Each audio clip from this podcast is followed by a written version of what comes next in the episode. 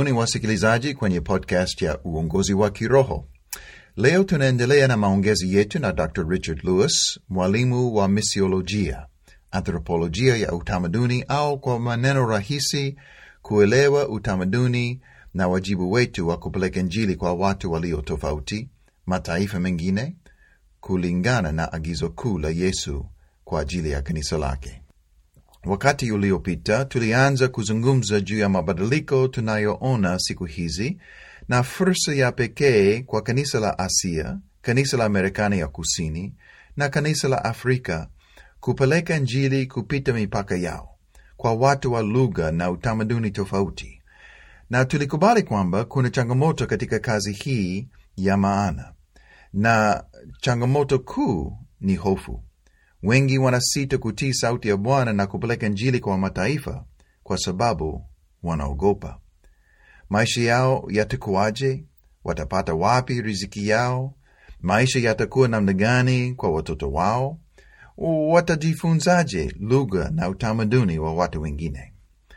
Lakini Dr. Lewis alitusihi kwamba wito wa Bwana huja na uwezo wa Bwana tukiwa waaminifu kutii sauti ya Bwana na kwenda. Yeye ni mwaminifu kututunza, kutupatia kila tunachohitaji na kutengeneza Injili. Dr. Lewis, uh, karibu tena kwenye podcast ya leo. Napenda nianze na swali hili. Unapofundisha viongozi wa kiroho katika nchi mbalimbali kama vile Kenya, India na Bolivia na kuwahamasisha kutii agizo kuu la Kristo na kupeleka Injili kwa watu wa mila na utamaduni tofauti, huwa unaona matokeo gani au majibu gani?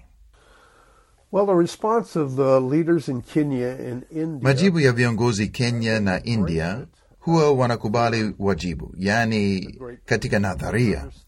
Wanaelewa umuhimu wa uinjilisti na kupanda makanisa mapya lakini karibia huduma zote wanazozifanya ni kwa watu wao katika nchi yao na katika jamii zao. Ninapofundisha ndugu zangu India kuhusu kutuma wa misioneri, wanakubali kutuma wafanyakazi, lakini karibia wote wanaenda kwa watu wa tabaka yao na lugha yao, lakini wanaona ni vigumu kupeleka Injili kwa watu wa dini nyingine, tamaduni tofauti na lugha nyingine. Bado hawajafahamu maana yake. Wazo la kutuma wamisioneri nje ya mipaka yao halijakaa vizuri kwenye akili zao na mioyo yao. Eh, Changamoto au kikwazo kikubwa kinachokabili kanisa sana sana katika nchi maskini kiuchumi ni gharama ya kumtuma mtu na Injili kwa watu walio mbali. Je, kwa njia gani kanisa linaweza kushinda changamoto hii? Kama kanisa lililoko Kenya, Tanzania na mahali pengine linataka kutia agizo la Kristo na kuto kutegemea mataifa yaliyo tajiri zaidi kufanya, wanapaswa kufanya nini? Well, recently I was talking with a missions pastor in Nairobi. Hivi karibuni nilikuwa ninaongea na mchungaji wa umishoneri katika mji wa Nairobi. One of the things Tuliongea juu ya jambo hili, yaani umishoneri na swala la pesa. Jambo moja ambalo tulikubaliana sana ni kwamba lazima tuwe na uwazi zaidi juu ya wamishoneri na bajeti yao. Jina mishoneri katika mawazo ya watu wengine humaanisha kuwa na gari, kuwa na ada za shuleni kwa ajili ya watoto wao, kuwa na nyumba nzuri na kujenga shule, vituo kwa ajili ya watoto yatima na kadhalika. Lakini wewe na mimi na wasikilizaji wetu wanajua kwamba mambo hayo hayamo katika maandiko matakatifu wala moja. Wameona mfano wa mishoneri kutoka magharibi, na yeye alikuwa na hayo yote, na kusema kweli, hii ni sababu moja kwa nini hakuna wengi sana siku hizi wanaokuja kutoka nchi za magharibi, kwa sababu hatuwezi kugharimu umisioneri wa namna hiyo. Inahitaji pesa nyingi. Bajeti ya mishoneri kutoka Kenya au Tanzania inapaswa kulingana na mtindo wa maisha ya wale ambao mishoneri anakwenda kuwahudumia. I visited with a uh, Christian living in Mauritania recently. Hivi majuzi niliongea na Mkristo anayeishi Mauritania. Nchi ya Mauritania ni nchi ya Kiislamu ambayo imefungwa na wamishoneri hawaruhusiwi kuingia. Katika nchi hiyo, ukiongoka na uwe Mkristo, unaweza kufungwa au kuuawa. Ndugu huyo hapati msaada wowote kutoka kanisa wala shirika la dini.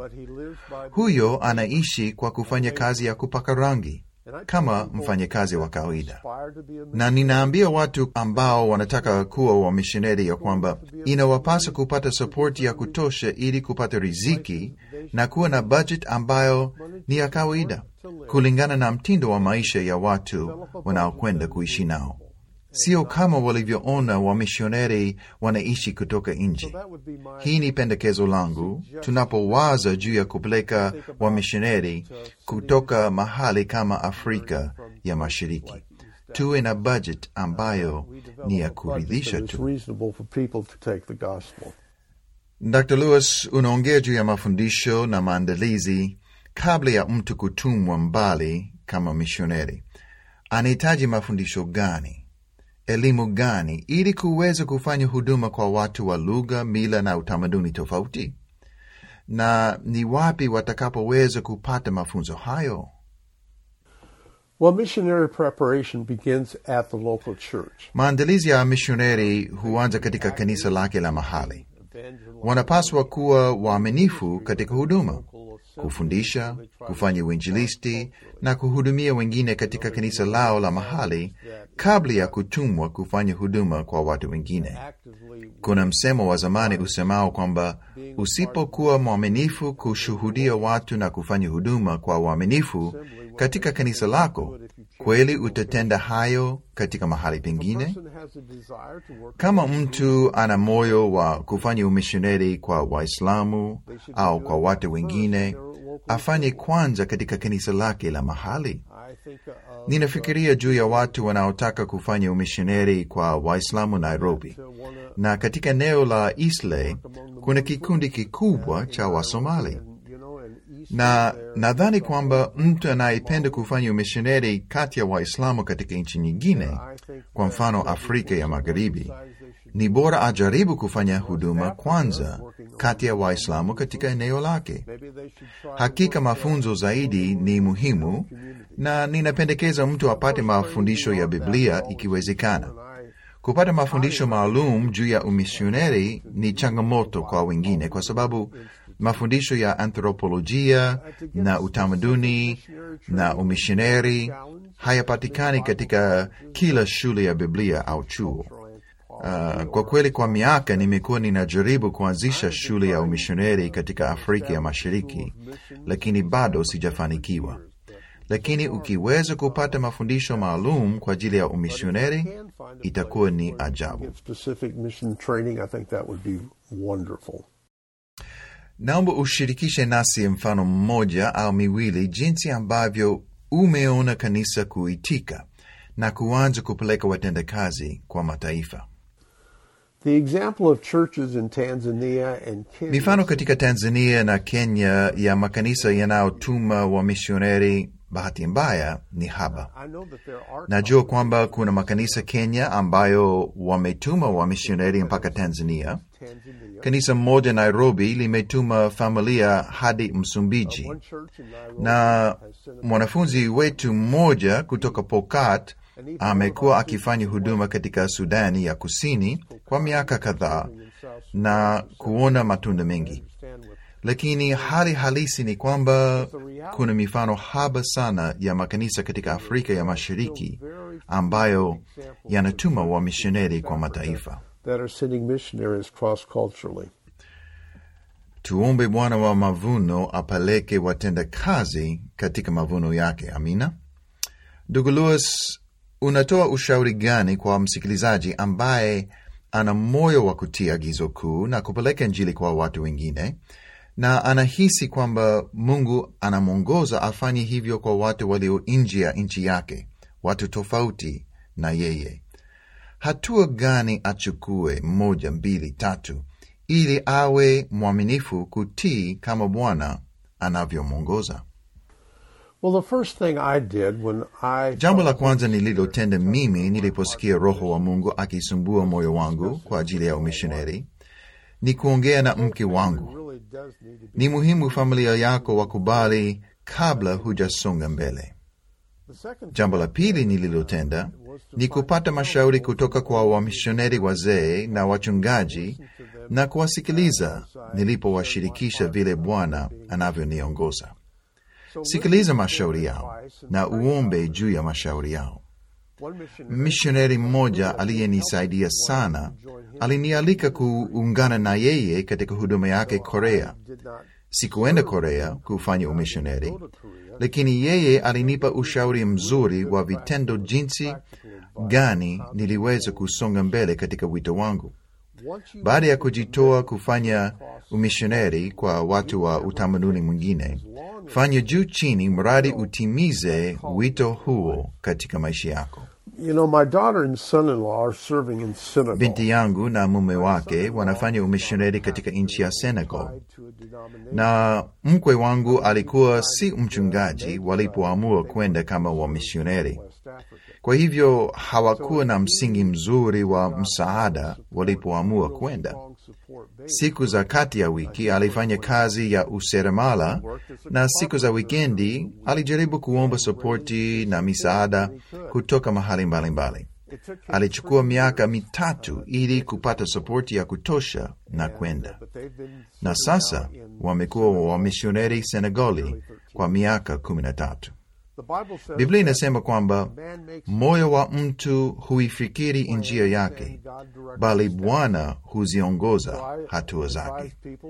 Kwa hivyo nashauri watu wawe wenye subira na kufanya hatua hatua ili kutimiza wito huu. Dr. Lewis, una ushauri gani kwa hao wanaongoza huduma katika makanisa ambayo kwa kweli hakuna mkazo juu ya uinjilisti au upandaji wa makanisa nje ya eneo la kanisa? Wanaweza kufanya nini ili kusaidia watu waanze kuinua macho yao na kuona picha iliyo kubwa zaidi na kuona watu wa mataifa?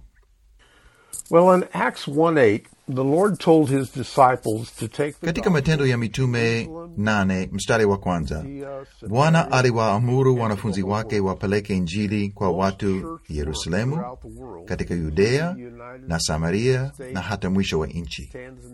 Asilimia kubwa ya huduma ya kanisa ulimwenguni, Marekani, Tanzania na Kenya, ni huduma inayofanyika katika Yerusalemu tu.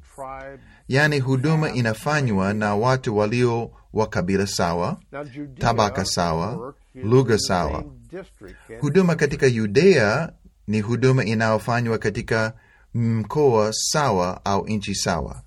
I tell pastors if waambie wachungaji kwamba kama Mungu hajakuita kufanya huduma katika mkoa mwingine au nchi nyingine, yani Samaria au mpaka mwisho wa nchi, ni sawa sawa, lakini kila kanisa linapaswa kuwa kanisa linalotuma watu kwa mataifa, kusapoti wamishoneri na kutuma wamishoneri katika nchi nyingine kama vile Chad, Eritrea, kwa Waislamu Mombasa, kwa Wasomali wanaoishi Nairobi au kwenye vijiji Zanzibari.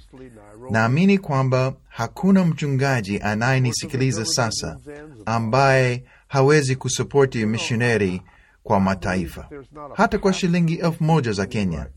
Na kama makanisa ishirini wataunga mkono na kufanya vile vile, wataweza kutuma wamishoneri kwa mahali pasipofikiwa na Injili katika Afrika ya Mashariki na nje. Kwa hivyo himizo langu ni kwamba kama wewe binafsi hutakuwa mishoneri, uwe tayari kama kanisa kufundisha, kusapoti na kutuma wamishoneri kwa watu wasio na Injili.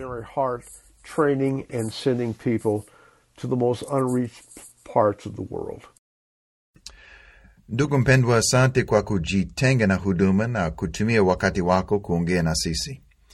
Asante kwa kazi muhimu ya huduma ambayo unafanya. Je, una neno lolote la mwisho ambalo unataka kuambia wasikilizaji wetu? Imekuwa vema kushiriki nawe katika podcast hii. Hebu nimalize kwa kusema kwamba mimi sikuwahi kusoma masomo ya umishoneri kabla ya kuwa misioneri. before I became a Nilikuwa na mstari wa Biblia na mstari huo ni Warumi 15:20. Paulo alisema, najitahidi kuhubiri Injili hapo ambapo jina la Kristo halijatajwa, si pale ambapo kanisa limeisha pandwa na watu wengine. Himizo langu kwa kila anayesikiliza podcast ni kujitahidi kupeleka habari njema ya Kristo kwa wao wasiowahi kusikia jina lake. Tena asante na shukuru kwa ajili ya fursa hii, na Mungu awabariki sana.